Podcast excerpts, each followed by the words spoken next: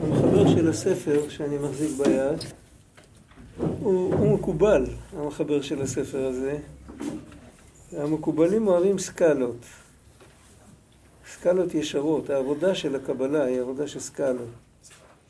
הוא נותן אה, את הסקאלה של ארבע עולמות, אצילות, בריאה, יצירה, עשייה, מלמטה, ובסידורים אה, זה מופיע, שזה איכשהו שייך ל... לסדר של התפילה. הסדר של התפילה זה סולם, על הסולם של יעקב שמוצב ארצה וראשו מגיע השמיימה. אה, כתוב בספר הזוהר, סולם דת צלותה. סולם, התפילה היא הסולם. ובאמת אנחנו מתחילים עם דברים מעשיים מאוד בתפילה, ואנחנו מגיעים לשיאים בהמשך. הוא מתאר איך שהבן אדם יכול ללוות את זה עם העבודה הפנימית שלו, כי אם הוא... לכאורה, ככה זה... אני לא מזדהה עם מה שאני אומר עכשיו, תכף אני אגיד לכם מה אני חושב. אה, שה... היות שהבן אדם מתפלל יום-יום, וזה הופך להיות שגרה, והשגרה שוחקת כל דבר, אז הוא יכול להתפלל ולא לשים לב מה שהוא אומר. ואז צריך לסדר לו איזה סקאלה של תרגולת. כאילו, ואני אקרא את המילים שהוא אומר, אני אומר במפורש שיש דרך אחרת. תכף נראה. אבל uh, הדרך שלו, הדרך היא... למה אתה מתכוון שאתה אומר סקאלה? דרך סדורה? זה 1, 2, 3, מסודרת, עם מדרגות, ואתה עולה אתה מתמקם, כמו שעולים על מדרגה, אתה, אם אתה לא שם טוב את הרגל על המדרגה הראשונה, לא תגיע למדרגה השנייה. אז איך שהוא מתאר, בשעה שבאים להתפלל צריך, צריך תחילה להיכנס לדבקות. לא כל כך ברור לי למה הוא קורא כאן דבקות, אבל לכל הפחות הוא מדבר על ריכוז. שריכוז ודבקות זה לא בדיוק אותו דבר, אבל זה התחלה של דבקות. ללא ריכוז אי אפשר להגיע לדבקות, זה ברור לגמרי. אה, וזה על ידי מחשבות קדושות, הוא מדבר במפורש על ריכוז, כמו, והוא נותן גם דוגמה של מחשבה, של חשיבה, שהיא נדרשת, כמו לפני מי אתה עומד להתפלל. זאת אומרת שהבן אדם שואל את עצמו, עם מי אני מדבר? זה, זה מאוד חשוב, זה דבר מאוד אמיתי. בן אדם שוכח עם מי הוא מדבר, אז הוא, הוא לא מתפלל בעצם. הוא סתם חוזר על איזה מין נוסחה כזאת. כמו שמורה זקן חוזר על נוסחאות במתמטיקה. זה כבר כמו אוטומט. וייכנס להרגשת האור האלוקי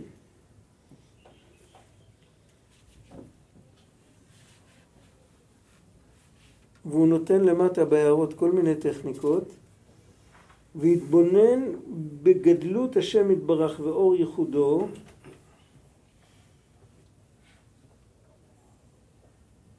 ואם יוכל לחשוב גם בשמות הקדושים, עד שיזכה להרגשת הייחוד, להרגיש את אור השם יתברך ושאין עוד מלבדו. זאת אומרת, בהתחלה הוא נותן לך מפרט טכני, הוא אומר, תתרכז, תשים לב, תתרכז בעיקר על מי אתה עומד לדבר, אחר כך תנסה לחפש בתוך המילים איזה רגש הם אמורים לגל... לעורר אצלך. זאת אומרת, אפשר לומר את זה אחרת, מה מלוא המשמעות של המילים שאני אומר, ואיזה רגש אמור אה, להיוולד ממשפט כזה אם אם אמנם אני אומר אותו ב, ב, במלוא, עם, עם מלוא המשמעות, מה זה אומר לי? מה זה אומר לי זה כבר עניין של רגש, באיזה צורה זה מרגש אותי, איזה רגש זה מוליד אצלי, זה, זה אופן, זה האופן הבא, אחר כך הוא נותן להתבונן בגדולת השם, ובסוף הוא מגיע לייחוד. אה, זה דרך.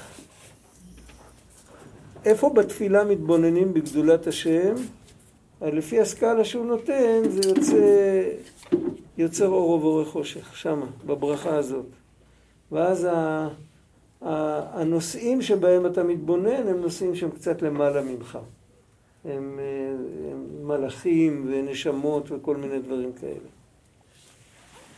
יש דרכים אחרות, וקודם כל הדרך הכי פשוטה זה לנצל את החיסרון. זאת אומרת, יש לנו חיסרון של שחיקה שאנחנו רגילים לומר את אותה תפילה כל יום, ואנחנו אומרים אותה בתור, זה כבר הולך אוטומטית, זה יוצא מהפה שלנו אוטומטית. התפילה יוצאת לנו מהפה אוטומטית. צריך לנצל את החיסרון ולהפוך אותו למעלה. זה הדרך של רבנו, הדרך של רבי נחמן, שהוא לימד שהיות שאתה כבר יודע את התפילה בעל פה ואתה אומר אותה אוטומטית, אז תנצל את זה להתפלל בלי שהצד השמאלי של המוח יפריע לך. הצד השמאלי של המוח הוא הצד האינטלקטואלי. אתה יכול להתפלל תפילה מדיטטיבית אם אתה תקשיב למילים שאתה אומר כמו שאתה מקשיב, כמו שילד מקשיב לשיר ערש. זה ברור? להקשיב, פשוט להקשיב. אל, אל, אל, אל תנסה להתאמץ, אלא תקשיב. כמו שמישהו מספר לך סיפור. ואתה תסגור את העיניים ותראה את התמונות מול העיניים. מה אנחנו אומרים שם? משליך כחוק חפיתים, לפני קראתו יעמוד, ישלח דברו וימסם, ישב רוחו יזלו מים, הללו את השם מן השמיים, אה, אה, איך כל מלאכיו, כל צבאיו, הללו את השם מן הארץ, צנינים וכל תהומות, אש וברד, שלג וקיטור, תסגור עיניים ותראה את הדברים, תהיה בתוך סרט. זה מדבר ישירות אל הלב. אתה לא צריך להשתמש באינטלקט. ואדרבה, האינטלקט הזה עובד, אבל הוא עובד בלי התנגדות, בלי מלחמה. בדרך כלל כשאנחנו מתחילים להתרכז, להתרכז זה כמו לעשות שריר. מה קורה ברגע שעושים שריר? יש דרישה אוטומטית להרפות. אי אפשר לעשות שריר בלי להרפות. זה קשה. אתה עושה שריר, אתה מתעייף. למעשה כשאתה מתרכז, אתה עושה שריר, אתה עושה מאמץ מודע להישאר בחשיבה מסוימת, ואתה מתאמץ שהמחשבה לא תברח לך. ואז המחשבה דווקא בורחת לך. זה, זה ברור לגמרי. אבל אם אתה בכלל לא מתאמץ, אתה פשוט קורא את מה שכתוב בקול נעים, ואתה מקשיב למה ש... כמו שאתה מקשיב מהדורת חדשות. אתה רק מקשיב, אתה לא צריך חוץ מכלום. הדברים עצמם הם מרגשים. הם גם הגיוניים וגם מרגשים. הם מעוררים גם את השכל וגם את הלב. אם אתה רק לא, אתה לא מכניס את האגו שלך ואת ה, את האגו הטוב, בוא נגיד, אתה לא מכניס את עצמך יותר מדי, אתה הופך להיות פסיבי תוך כדי כך שאתה מקשיב. זה, איך אפשר להגיד דבר כזה, זה, זה נשמע מצחיק, אבל זה כמו להיות, להיות עם תשומת לב מלאה, אבל בלי השריר של הריכוז, בלי המאמץ. אתם יכולים לנסות את זה. כל אחד שמכיר משהו, בצורה כזאת אנחנו שרים בעצם. השירה שלנו היא כזאת. בן שמכיר מנגינה יפה, שמעוררת, ה... אני לא מדבר על המילים של המנגינה, על המילים של השיר. אתה מפזם רק את המנגינה, מנגינה שעושה לך משהו. כל אחד יש לו את הדוגמאות שלו, אי אפשר לתת איזה דוגמאות, כי על זה נאמר, על טעם וריח אין להתווכח. אבל אם מישהו מכיר מנגינה יפה, הוא מתרכז במנגינה, הוא מקשיב לה, אז הלב שלו נפתח.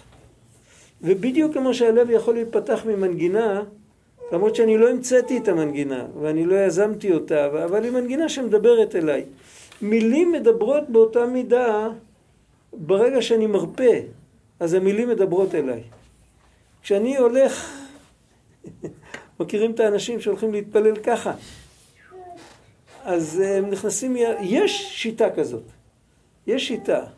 הרב שטיינזרץ אמר פעם, יש אנשים שמתפללים כמו שמתקוטטים. ככה. זה גם שיטה. יש טיפוסים כאלה שחייבים את ה... חייבים לעשות שריר, חייבים להתאמץ, חייבים... יש אנשים כאלה. אבל הדרך, מה שמתאימה בדרך כלל לכולם, זה דווקא כשאתה לא עושה שריר, אתה פשוט מקשיב למה שאתה אומר. זה, זה הקשבה, זה קשב. לנצל את הכוח שלנו להקשיב. הרב גד, דיברת על הצד השמאלי, אבל מה עם החיצוניות של הלב? זה כמו היד שמסתירה את העין. זה הדברים של לגמור את התפילה כבר לשתות את הנס קפה, זה לא, הדברים של לא, לא. אם אתה, המחשבות. אתה, אתה, אז בשביל זה צריך, אתה צריך לקחת לעצמך זמן, לפחות לחלק, וכאילו עכשיו אין כלום, עכשיו אני מתיישב, אני מתיישב, אני עושה עכשיו את זה. אם בן אדם כותב מכתב, כל בן אדם שעושה מה שהוא רוצה לגמור, זה התרבות שלנו. אנחנו לא כל כך נהנים ממה שאנחנו עושים, זה מחלה של כל הדור. התרבות בלעה אותנו, התרבות המערבית, עם הקצב, עם הזה. אבל בכל אופן, בן אדם מתיישב לכתוב משהו, אז הוא עכשיו פה, נכון? אם בן אדם מתיישב להאזין למה שהוא בעצמו אומר, עם אותה שלווה כמו שהוא מתיישב לכתוב. אין לך זמן, בסדר, אז תעשה את זה מחר. אבל קח לעצמך את הזמן ותקשיב. תקשיב עם כל, ה... עם כל היכולת ההקשבה שלך. ותראה מה הדברים האלה, כשאתה לא מנסה לקחת אותם בכוח, אלא כשאתה מרשה להם להשפיע עליך. אתה נפתח אליהם, אתה, אתה, אתה מקשיב, אתה פסיבי. אתה רק מקשיב.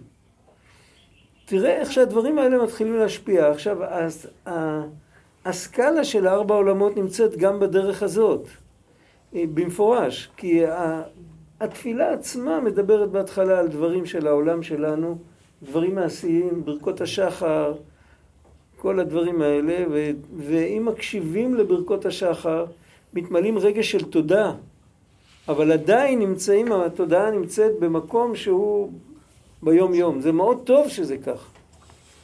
זה טוב שיש גם תודעה ערה וגם קשר עם היום יום.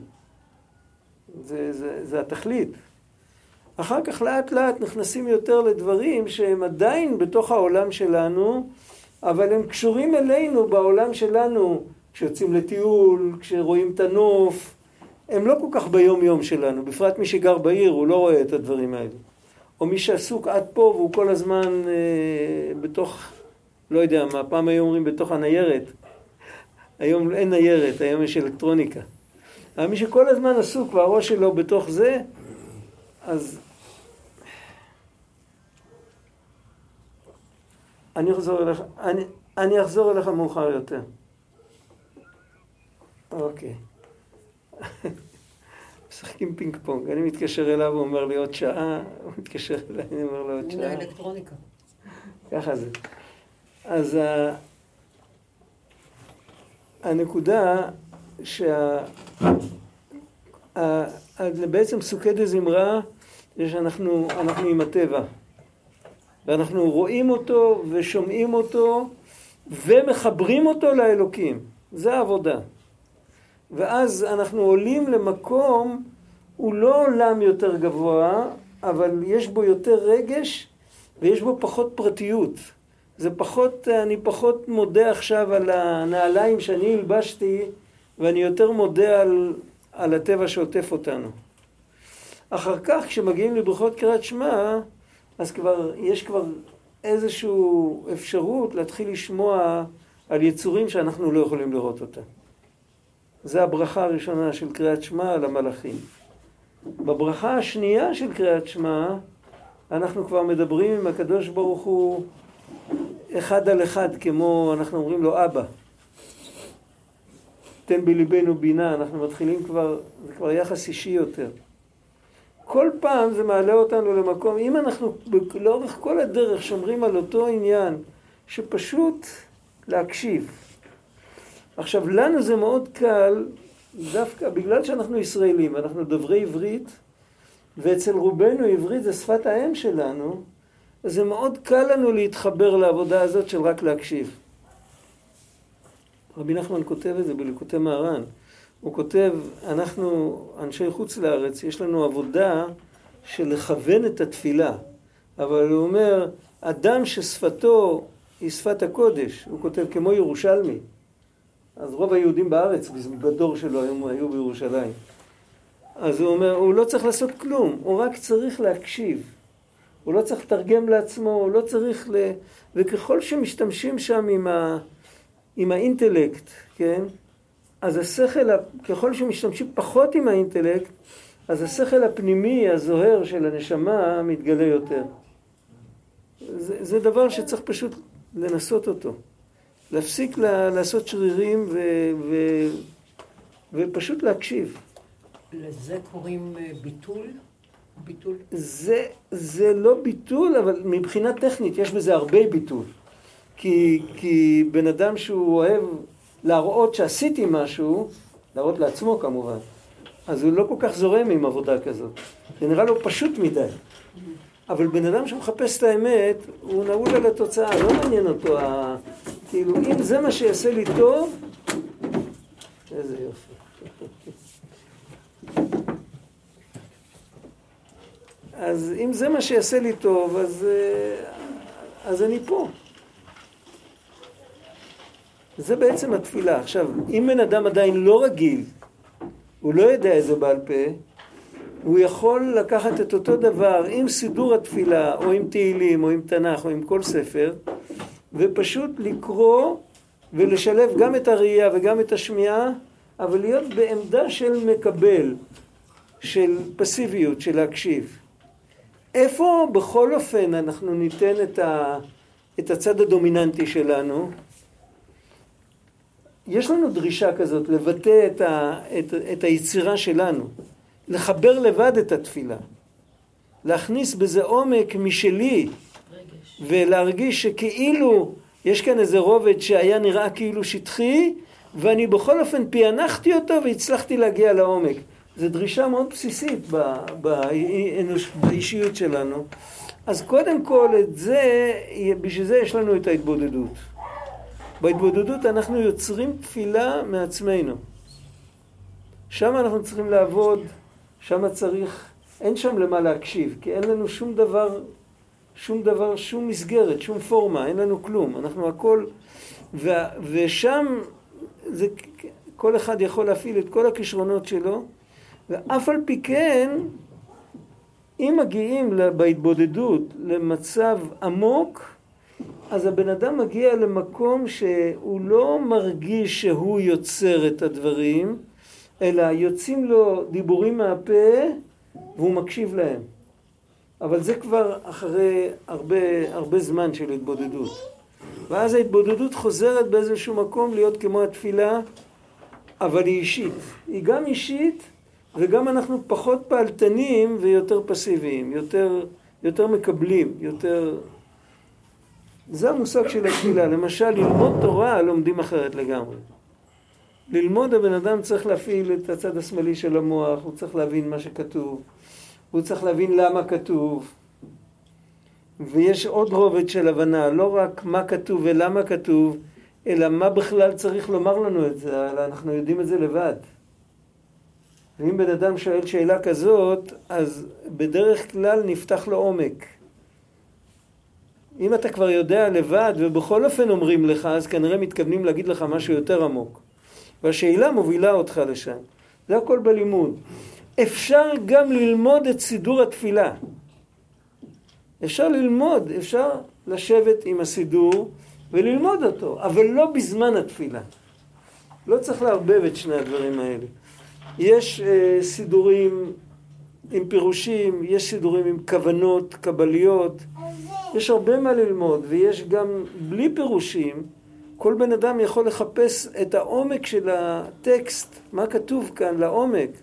זה הכל טוב, אבל לא בשעת התפילה. בשעת התפילה הוא צריך למצוא את הספונטניות, את מה שמתחבר אליו. רבי נחמן אמר פעם למישהו, הוא אמר לו, יש בכתבי אריזל, יש כל מיני פירושים שהם, נגיד, למשל דוגמה, אנחנו אומרים על תורתך שלימדתנו. תורתך שלימדתנו זה קטע מתוך ברכת המזון. הארי הקדוש אומר, תורתך שלימדתנו, תורתך זה תורת האצילות, אתה הורדת את זה אלינו, זה תורת הבריאה. תורתך שלימדתנו. או למשל בתפילת ערבית, אה, גולל אור מפני חושך, וחושך מפני אור. אז המקובלים אצלהם, גולל אור מפני חושך, מדובר על הצמצום הראשון. אין, אין אור וחושך אחרים. ו, וחושך מפני אור זה שבכל אופן, אחרי שהצמצום הראשון עשה לנו כזה חושך, אז בכל אופן נמשך איזשהו קו של אור. זה היסודות של הקבלה. עכשיו, רבי נחמן אמר פעם לתלמיד או לתלמידים, הוא אמר שמותר לחשוב על כל הדברים האלה בתפילה בתנאי שזה עולה לך ספונטנית. זה עולה לך לפני שעולה לך, לפני, אם אתה ספונטני כל כך מכוון לרובד העליון הזה, שזה מה שעולה לך, האור והחושך האלה עולים לך יותר אה, כמובן מאליו, הם קופצים ראשון לפני האור וחושך היומיומי הרגיל שאתה חי בו, אז סימן שככה אתה צריך להתפלל, כי, זאת, כי שם אתה נמצא. אבל אם לא, אז אם אתה לומד סידור, תלמד עם כל הפירושים ועם כל הכוונות. אבל כשאתה מתפלל, תקשיב למה שהבטן אומרת לך, תקשיב למה, ש... למה שקופץ לך. וייתכן שאנחנו עדיין בדרגה כזאת, שמה שמעניין אותנו זה דווקא החושך הגשמי ודווקא האור הגשמי, כי האור שכתוב בכתבי אריזל והחושך של כתבי אריזל, אנחנו יודעים שהוא בא מאת השם. אבל האור הגשמי והחושך הגשמי זה משהו אסטרונומי, זה סיבוב של האדמה מסביב אה, לציר שלה.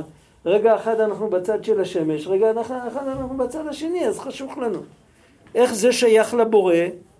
הוא תכנת את זה לפני כך וכך שנים, אבל זה כבר לא שייך אליו. וזה שקר. זה שקר. הבורא בורא את הבריאה כל רגע, וזה תמיד שייך אליו. וכל המושג של התפילה זה לחבר את היום-יום, את הספונטניות, את הבטן, את, ה, את הפשט, את הדברים הפשוטים, פשוטים, פשוטים, לחבר אותם לבורא בעצמו.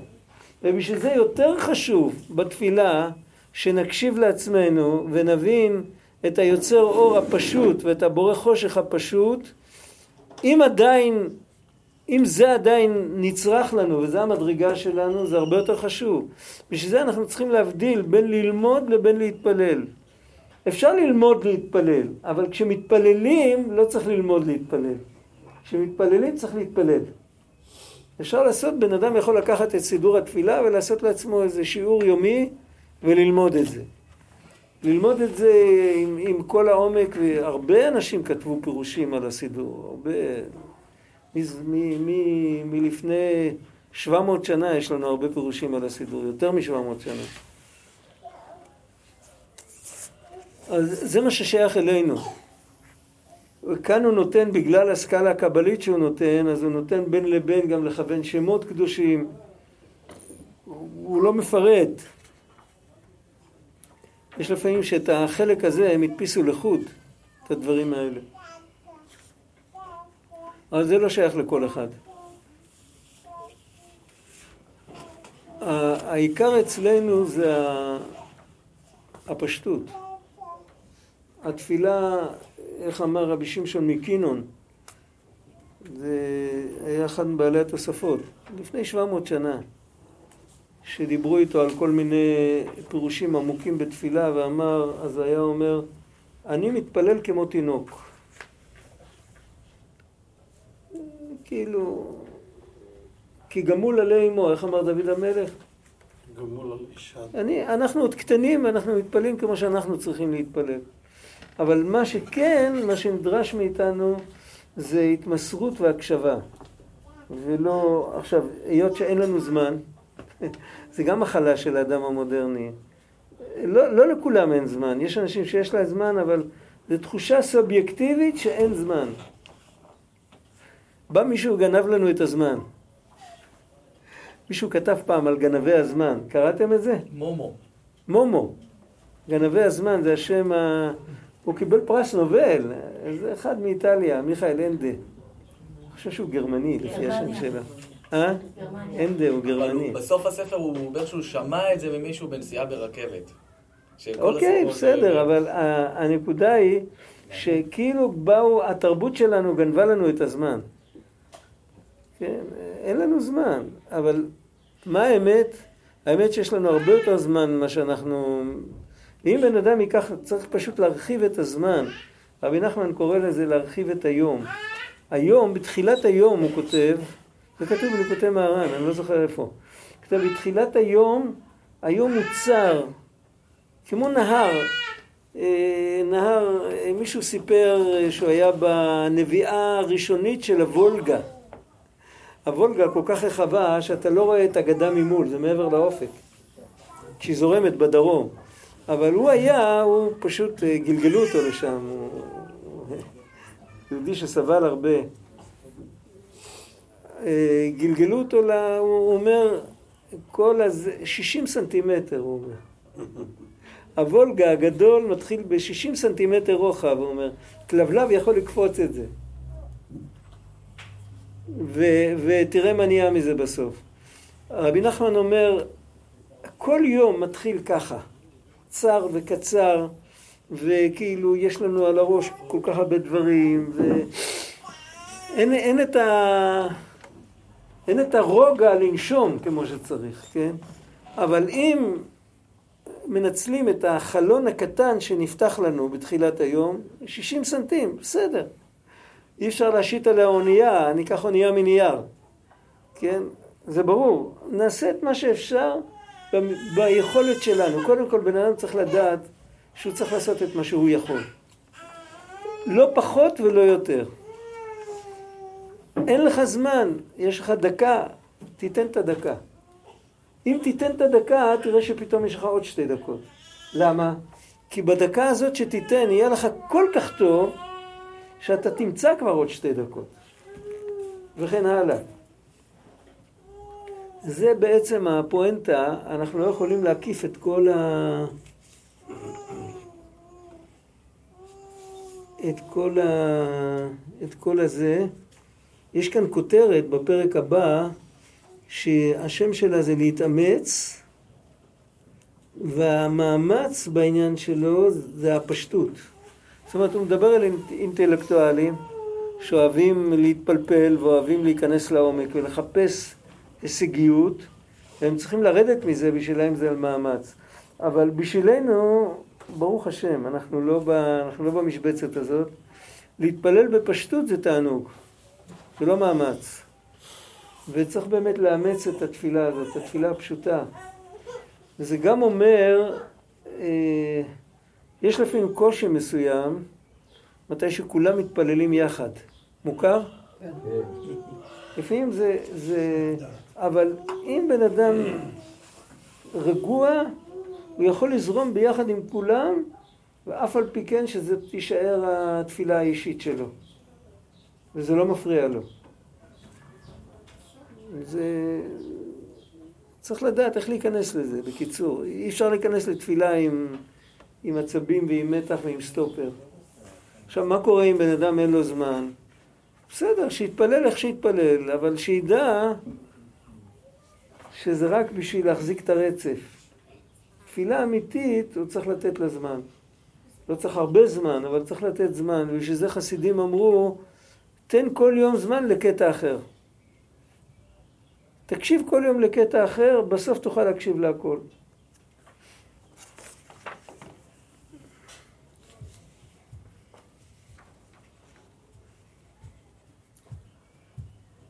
יש לי שאלה. כן, כן. אמ, רציתי להגיד שלפעמים מרגיש לי שאם אני לא מתאמץ, אה, אתה מצליח לי? רק? יותר בקול. שלפעמים נראה שאם אני לא מתאמץ להתחבר למילים, אז זה יכול ממש לעבור, לעבור לידי. ודאי. אבל, אבל למה? כי, כי אתה מתפלל הרבה זמן. ו- אם זו הפעם הראשונה שאתה לוקח את הסידור, אז זה לא יעבור לידך. זה קורה בגלל השחיקה, נכון? אוקיי. אה, עכשיו, אם אתה תיקח... אני כמה חודשים. גם כמה חודשים זה שחיקה רצינית, לטוב ולרע. אז אם תעשה יוגה כמה חודשים, אז כבר לא, הגוף שלך כבר ידע איזה תנוחה, איזה תנוחה אתה עושה עכשיו. זה כבר ילך, וזה כבר לא יעזוב אותך. ואם אתה מרתך כמה חודשים, אז היד שלך תדע, ואם אתה נוהג כמה חודשים, אם אתה משתמש בנשק כמה חודשים, הכל זה לטוב ולרע. מצד אחד אתה נכנס לאיזה מין, אתה לא מתרכז יותר, וה... אבל בכל אופן, גם דבר שאתה אומר אותו המון המון שנים, אני מתפלל 70 שנה כבר, מגיל 6. אז אם אני סוגר עיניים ואני אומר את המילים בקול, לא בצעקות, אבל גם לא בשקט, אלא בקול כמו שאני מתלחש עם מישהו שיושב לידי, לא כאילו שאני מדבר איתו באוזן, אלא כמו מישהו שיושב מולי ואני מדבר איתו ככה. יותר, יותר, פחות, פחות בכל מה שאני מדבר איתך עכשיו, כן? לא, ב, לא, ב, לא, ב, לא בהרצאה ולא... ב... כדבר איש אל רעהו. ואני מקשיב, ואני מתאמץ להקשיב. ומה פירוש שאני מתאמץ? אני לא... אני כאילו מקשיב, אני מקשיב. אני אומר את זה בקול ואני מקשיב. אפשר גם להגיד את זה עם איזה, איזשהו לחן. אתה מבין אותי? וזה גורם לבן אדם שירצה להקשיב. יש איזה, זה נותן לו, זה נותן שם איזה פלפל כזה, הלחן. אם בן אדם מקשיב, אז הוא יכול לאט לאט להתחבר חזרה. זה סך הכל פונקציה של הקשבה. רק קשב, צריך לתרגל, בסדר. אני לא אומר. אתה יודע מה? ניסית פעם להקשיב לשקט? זה הלך לך קל? לא. אבל מדי פעם, אם תיקח למשל, אה, מתי שיש לך זמן פנוי, מתי יש לך זמן פנוי ליד ההגה? זו דוגמה. קטע שאתה מכיר מהתפילה בעל פה, רק לחשוב את המילים, בלי להגיד אותם. זה לא יכול לעבור לידך אם אתה חושב. לחשוב ועוד פעם ועוד פעם את אותו קטע. אתה תראה שאחרי זה, כשאתה אומר אותו, אז אתה מחובר אליו אחרת. כמובן, זה המקלות של הנכה. הדבר האמיתי זה שהקשב שלנו צריך להתפתח. ואין מה לעשות.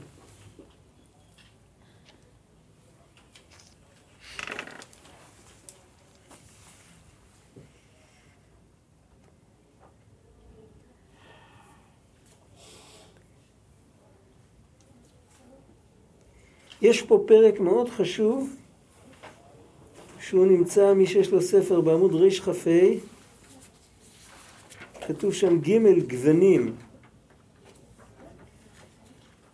ואת זה כדאי, כדאי לשים לב לזה. לפעמים הסיבה שהתפילה מתבלבלת ואין חשק ואין יישוב הדעת, אי אפשר להקשיב, הוא בגלל שהאדם עושה תפילתו קבע.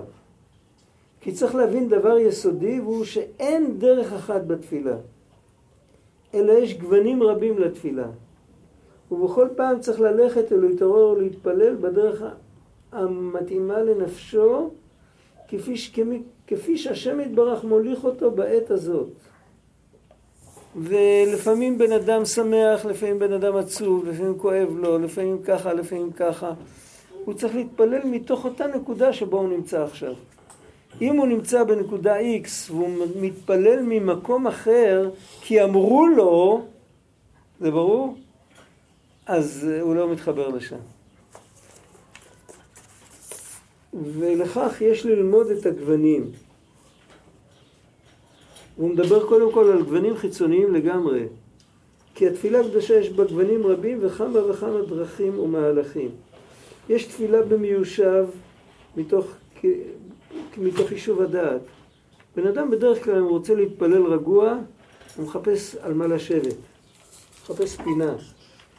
הוא מחפש פינה והוא מתחיל להקשיב למה שהוא אומר, אבל הוא רגוע. יש תפילה בעמידה כלפני המלך. אני הייתי פעם במקום, הייתי באיזה בית כנסת, ב... הייתי ילד בטבריה, היה שם בית כנסת, אני לא יודע אם זה עוד קיים, יש שם כיסאות. מתי מתיישבים על הכיסאות? בנפילת אפיים. הם עמדו כל התפילה, כולם.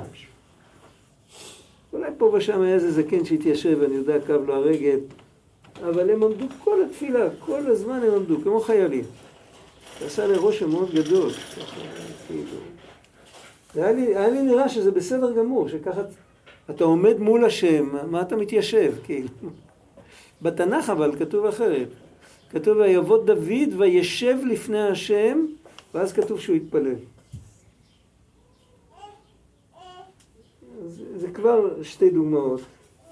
יש תפילה בסערה והתלהבות, ויש תפילה בכל דממה דקה של ריכוז עצום. יש תפילה שמתבונן בכל מילה, יש תפילה שנאמרת ביתר זריזות מתוך התלהבות וריכוז. אני חושב שסיפרתי את זה פעם. הכל צריך להיות אמיתי. יש סיפור, ו... שמעתי אותו מהבן שלי. הוא סיפר שהיה בתקופה שבין שתי מלחמות העולם, וינה הייתה מרכז יהודי גדול וגם מרכז רפואי גדול. הרבה רופאים היו שם, תקופה ההיא, והרבה אדמו"רים שברחו ממזרח אירופה היו בווינה. והגיע לשם יהודי שהתגורר בטבריה, הוא הגיע בשביל שהיה צריך איזה בדיקה רפואית או משהו, היו נוסעים וחוזרים בשביל דברים כאלה, כמה שזה נשמע הזוי. בארץ לא היה כלום אז בתקופה ההיא. והוא היה חסיד קרלין. אצל חסידי קרלין התפילה זה אש להבה, הם צועקים את כל הגרון. הוא הגיע שם, היה, היה שם בווינה, היה אדמו"ר מצ'ורטקוב. שמעתם עליו? רבי ישראל מצ'ורטקוב. אצלו היה הנהגה של מלכות. הכל היה, אם הייתה נופלת מחט על הרצפה היו שומעים. הכל היה בסדר ובזה, ו... עם התלהבות שקטה כזאת, הרבה דמעות בעיניים, אבל בלי רעש. ואז אותו יהודי מאוד מאוד רצה להתפלל איתם בשבת, עם, ה, עם הקבוצה הזאת שהתפללה ככה יפה בשקט. אז הוא הלך ביום חמישי, הוא הלך לאדמו"ר, ואמר לו, רבי, מותר לי לבוא להתפלל אליך בשבת? אז הוא אמר לו, איזה שאלה זאת, מה זה? אז הוא אמר, אצלנו צועקים בתפילה. אז אמר לו, בסדר, זה... אתה תצעק בבית הכנסת שלך, פה תתפלל כמו כולם. הוא הגיע שבת בתפילה, בשמונה בבוקר התחילו להתפלל. הוא מתפלל עם כולם ביחד, התפללו לאט, אבל בשקט. תפילה לקחה הרבה זמן שם. יותר זמן מה שאצל אלה שצעקו. אבל אה, התפללו בשקט. הוא, הוא ניסה להתפלל בשקט ככה, ב, הוא הגיע לנשמת כל חי, הוא לא יכול להחזיק את האש בפנים, הוא התחיל לצעוק. וצעק ופוצץ לבית הכנסת, ו... אחרי שבת הוא בא לבקש סליחה. הוא תפס לעצמו מה שהוא עשה. אז הוא בא לאדמו"ר אחרי שבת, הוא אמר, רבי, סליחה. אמר לו, מה זה, מה... הפרעתי לכם. אז הוא אמר לו, מה, ואם יהודי צועק להשם יתברך, הוא צריך אחר כך לבקש סליחה? אז אמר לו, אבל אתה אמרת לי. אמר לו, אתה לא הבנת מה שאמרתי. צעקות מוזמנות מראש, אני לא אוהב. זה ברור. הוא הולך עכשיו לצעוק, מה אתה הולך לצעוק? אתה... כשבאים למלך או לאדם גדול, קודם כל הפה נסגר. כן, מרוב יראה, דרך ארץ. אתה מדבר עם הבורא של הכל, שהוא בורא אותך, רגע, את הכל ואותך. כן, בלעדיו אתה מתפוגג. מה, מי אתה בכלל? אז קודם כל תירגע. עכשיו, אם בכל אופן יוצאת לך צעקה, את הצעקה הזאת היא צעקה אהובה. זה, האמת, זה האמת. כאן הוא מתייחס לזה, הוא אומר, בן אדם צריך למצוא מה כואב לו הרגע. את מה שכואב לו הרגע, את זה הוא צריך לבטא. אבל לא לתכנן. ברגע שמתכננים את זה, זה מלאכותי. ומלאכותיות לא מביאה אותנו לאף מקום. זה, זה פחות או יותר זה מה שהוא קשור רוצה להגיד. למה שרבי נחמן אמר אה, שהוא מחזיק מהחסידים שבאים השרוולים המשומנים, משהו כזה? אז זה גם כן, הוא, קשור, הוא, זה? ומצד זה שני הוא לא הרשה להם לכוון כוונות אה, קבליות. אם זה, תבוא עם הספונטניות שלך. יש לך ידיים מלאות גריז, תבוא עם זה. אבל אל תבוא עם העמדת פנים. אל תבוא עם החלטה מראש, אתה תעשה ככה ואתה תעשה ככה ו... טוב, זה מיותר, אני חושב אצלנו זה מיותר להגיד את זה. זה ברור שזה כך.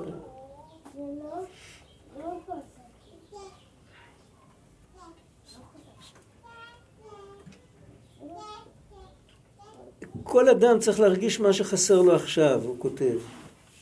לפעמים כשמעריך בכל מילה נפתח לו הלב להרגשת אלוקות. לפעמים דווקא האריכות תגרום לו להיסח הדעת. לפעמים בן אדם מתפלל לאט, אז הוא נרדם פשוט. מוכר? ודווקא הזריזות תגרום לו שלא תברח מחשבתו. ולפעמים אפילו, הייתי אומר צריך להחליף את הלחן. יש כל מיני לחנים בתפילות, מי שמכיר.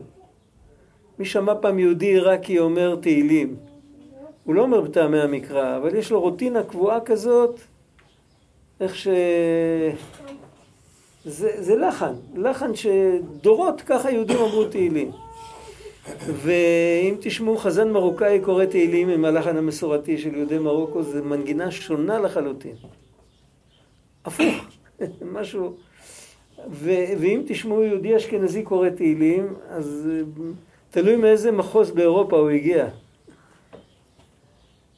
ולפעמים בן אדם צריך לבחור לעצמו מכל המכלול הזה את הלחן האישי שלו, מה שהוא מתחבר אליו. והלחן כאן הוא רק משל, הוא רק דוגמה. זה לחן, זה קצב, זה, זה כל מיני, אבל זה הכלים. העיקר העיקר זה לשמור על האור, זה להקשיב למילים. זה העיקר. אם מקשיבים למילים באמת, אז כל המסביב מסתדר מעצמו. לא צריך אפילו להגיד לו. אם מתכננים את המסביב, אז לפעמים מפספסים את, ה, את הבפנים.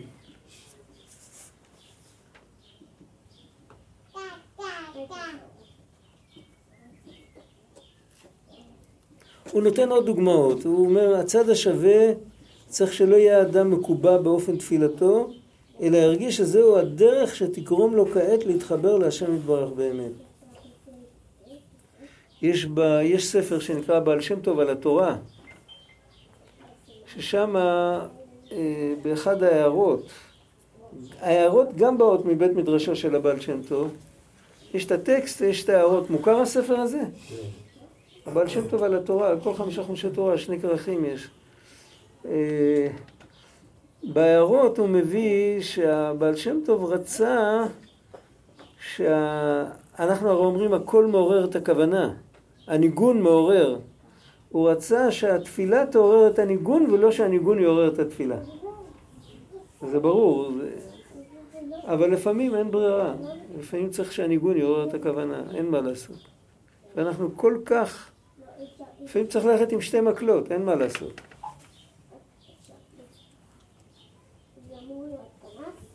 עכשיו בסוף הוא מוסיף עוד משהו שזה רקע. זאת אומרת, אם, הבן, אם התפילה לא הולכת לנו, אז לא צריך לתקן את זה דווקא בתפילה, אלא יש לי חבר שסיפר שהוא הוא הגיע לבתיים, ובמקום הקודם איפה שהוא גר, הוא אוהב לימונים. הם משוגעים על לימונים האנשים האלה. היה לו עץ לימון ענק בחצר, ו... לא יודע איך אפשר, מה עושים כל כך הרבה לימון, אני לא יודע, אבל גם היו משוגעים על זה. הדבר הראשון, הוא קיבל שטח של שני דונם, הדבר הראשון, הוא תקע עץ לימונים. באקלים של בתיים לימון לא יכול לגדול. הוא לא שאל את אף אחד. סתם בזבז שטח, בזבז מים, וזה לא מקום של הדרים. הדרים צריכים לגדול בשפלה, לא בגובה של 700 מטר מעל פני הים, או 800 מטר מעל פני הים. יש שם מקומות של 840 מטר מעל פני הים. אז הוא אומר, אז, אז קלטתי הוא אחר כך לקח את זה למקומות אחרים, הוא אדם חושב, הוא אדם, אדם חכם. הוא אומר, קלטתי שכל דבר צריך להיות בתוך ההקשר שלו. אם אתה מוציא משהו מההקשר, כאן מה שהוא אומר, ההקשר הכללי של התפילה זה עמידה מול השם. עמידה מול השם אבל זה לא תפילה. תפילה זה עמידה מול השם, אבל לא, לא תמיד עמידה מול השם זה תפילה. עמידה מול השם זה מה שנקרא קדושה. קדושה בעברית זה, כשמדברים על להקדיש משהו, אז תמיד לקחת משהו ולהקדיש אותו למשהו יותר גבוה. זה המושג של להקדיש. קדושה זה שבן אדם מקדיש את המכלול הזה, שזה הוא, הוא מקדיש אותו אל האלוקים. זה המושג של קדושה. וכשיש את הדבר הזה, אז כשמגיע זמן התפילה, אז, התפילה, אז זה נפתח לו. וכשהדבר הזה חסר, אז חסר גם בתפילה. עכשיו, מה זה, מה, מה המשמעות של להקדיש את עצמו לאלוקים? איך עושים את זה? מוכר השאלה הזאת? תן דוגמה. אי אפשר, לא עושים את זה ולא נותנים דוגמה. זה משהו פנימי לגמרי. אדם שמקדיש את עצמו לאלוקים, בעצם זה התביעה של הנביא. אל אלה שלא הקדישו את עצמם, הנביא אמר להם, כי פניתם אליי עורף ולא פנים. להפנות את הפנים, החזרת הפנים. להפנות את הפנים למקום הנכון, לא להישאר כל הזמן עם העורף לאלוקים. זה בעצם התנועה של הקדשה, של... זה מתבטא בחשיבה, בעשייה, בחושים שלנו, באיך שאנחנו משתמשים איתם, זה מתבטא באיך אנחנו מתנהגים עם חברים, זה מתבטא איך אנחנו עם עצמנו, זה מתבטא איך אנחנו עושים את החשבון שלנו, אה, איך אומרים, אה, איך עבר היום, זה מתבטא בהמון דברים. אבל הכל, אם אנחנו באופן עקרוני יודעים שאנחנו שייכים לו, איך כתוב בתחילת התפילה של ליל שבת, זו אחת התפילות היפות שיש לנו ב, ב, ב, בשבוע. לכו נרננה להשם, נריע לצור אישנו, מה כתוב בהמשך? נקדמה פניו בתודה בזמרות נריע לו. הוא עשנו מה?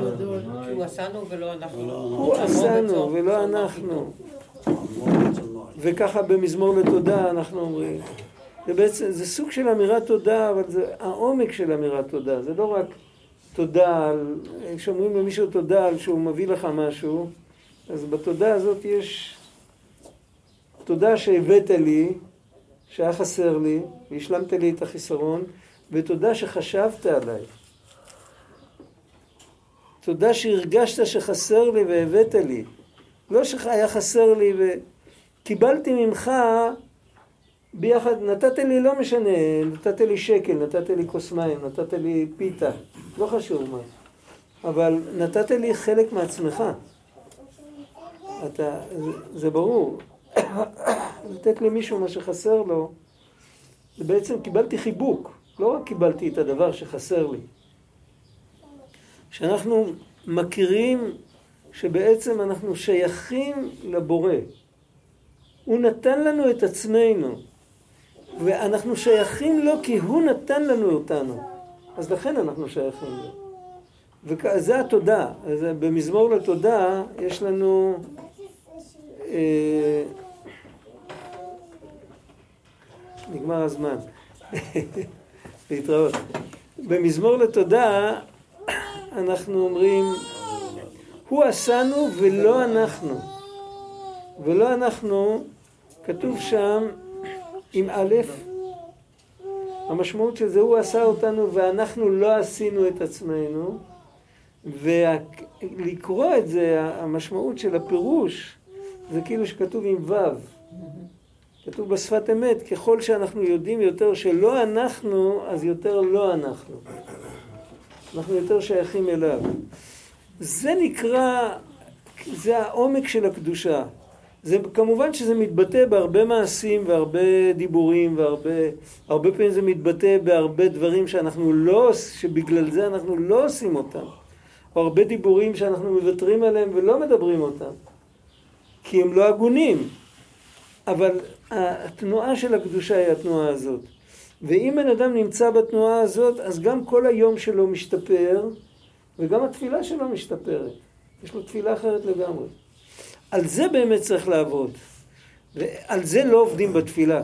על זה עובדים בשעות הפנאי. מתי שיש זמן לחשוב על כל הדברים האלה שאנחנו מקבלים אותם כמובן מאליו, להתחדש ולהבין שזה בעצם מתנה. מה פתאום אני מסוגל לחשוב? יכול להיות שגם זה מסוגל לחשוב, אין לנו שום דרך לוודא את זה. אבל נראה לי בפשטות שאני מסוגל לחשוב קצת בצורה יותר משופרת מאשר הדבר הזה. אז למה? מה זכיתי? עבדתי קשה בשביל זה? זה בגנים שלי, נולדתי ככה. זה מתנה. וכן הלאה. ולא צריך להאריך בזה, כל אחד יכול למצוא לעצמו את הדוגמאות. זה מאוד חשוב.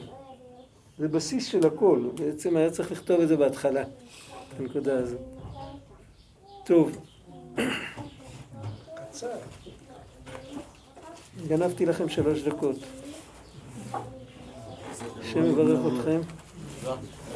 תודה רבה.